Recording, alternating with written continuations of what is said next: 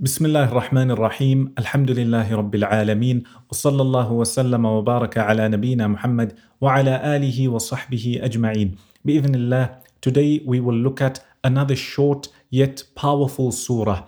This surah again Allah جل وعلا mentions some of the bounties he granted Muhammad صلى الله عليه وسلم He also makes mention and he gives glad tidings to the Messenger sallallahu alayhi wasallam as well as to every believer who is going through hardship that most definitely after hardship comes ease. He begins by saying, Alam nashrah laka sadrak. O Messenger sallallahu alayhi wasallam, did we not open your chest? Did we not grant you ease and comfort and inner peace? This is one of the greatest bounties after belief in Allah that a person can be granted.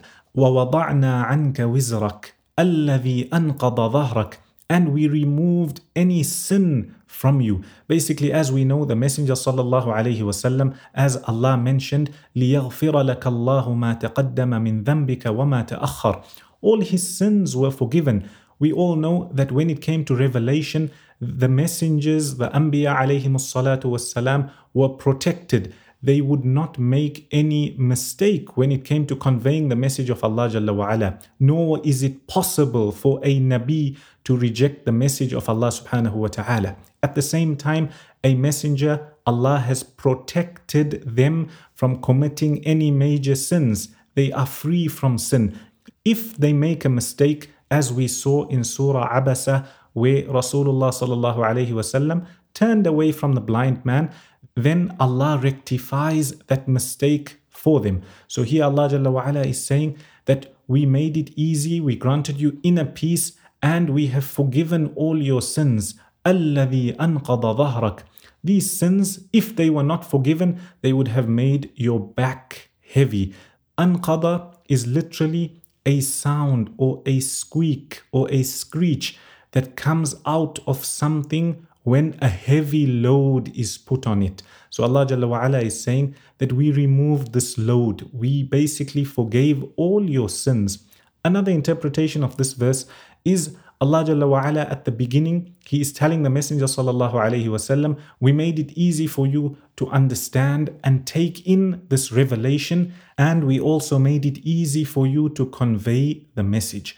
Allah Jalla wa ala then says, وَرَفَعْنَا لَكَ ذِكْرَكَ and we have raised your name. We have raised your status. The Mufassirin mention a lot when it comes to this verse. They mention that whenever Allah is mentioned, especially when it comes to the adhan, when it comes to the khutbah, when it comes to a person taking the shahada, whenever the name of Allah is mentioned, the name of the Messenger sallallahu alaihi wasallam is also mentioned. And not only that, as we know on the day of Qiyamah, Rasulullah sallallahu alaihi wasallam will have a special intercession that nobody else will have. Basically, Allah Jalla wa ala has raised him in this world and the next, and he is mentioned with goodness, especially amongst the believers. Allah then says, فَإِنَّ مَعَ الْعُسْرِ يُسْرًا إِنَّ مَعَ الْعُسْرِ يُسْرًا Indeed, for every hardship there is ease. He then mentions it again, Inna usri yusra. And with every hardship there comes ease. The scholars mention that in the Arabic language, when something is specific, when it has an al in it, then it is referring to one thing. So here, al usr, which is difficulty, is referring to one difficulty. So Allah Jalla wa'ala, He mentions it twice but it's referring to one difficulty. فَإِنَّ مَعَ الْعُسْرِ يُسْرًا This difficulty, إِنَّ مَعَ الْعُسْرِ يُسْرًا In the second verse, he's referring to the same difficulty. However, when it comes to yusr and ease, he is promising not one, but two. So they mention that for every hardship and difficulty, you will get ease not once, but twice. Allah Jalla wa ala then says, فَإِذَا فَرَغْتَ فَانصَبْ وَإِلَى رَبِّكَ فَارْغَبْ The scholars mention a lot when it comes to these verses.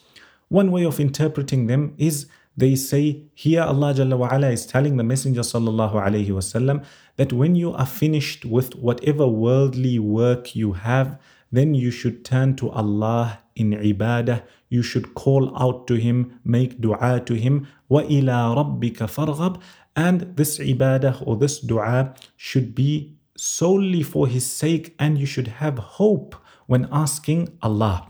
Another way of interpreting it is فَإِذَا فَرَغْتَ When you have completed the compulsory prayer, the compulsory salah, fansab, then you should turn to Allah in dua وَإِلَىٰ رَبِّكَ فَارْغَبْ and your intention should be solely for his sake. Yet a third way of interpreting the verse فَإِذَا فَرَغْتَ فَانْصَبْ when you complete your compulsory prayer, then you should go to the voluntary night prayer, and all this should be for Allah's sake alone. We should remember that this verse, there is nothing that has been specified. Hence, the scholars mention that when a person finishes whatever he's doing, he should try to remember Allah, you know, make dua, try and carry out an ibadah, and as we all know, for an act of worship to be accepted, it should be solely for the sake of Allah Jalla wa We ask Allah Jalla wa to make us from those who are able to extract benefit from the surah, and we ask Him to make us from those who are granted ease. Remember, not only in this surah, but also in other verses of the Quran, Allah Jalla wa mentions how after difficulty and hardship comes ease. He says, سَيَجْعَلُ اللَّهُ بَعْدَ عُسْرٍ يُسْرًا After difficulty, Allah Jalla wa'ala will grant ease. And as the Messenger sallallahu alaihi wasallam says in a hadith, that after hardship comes ease.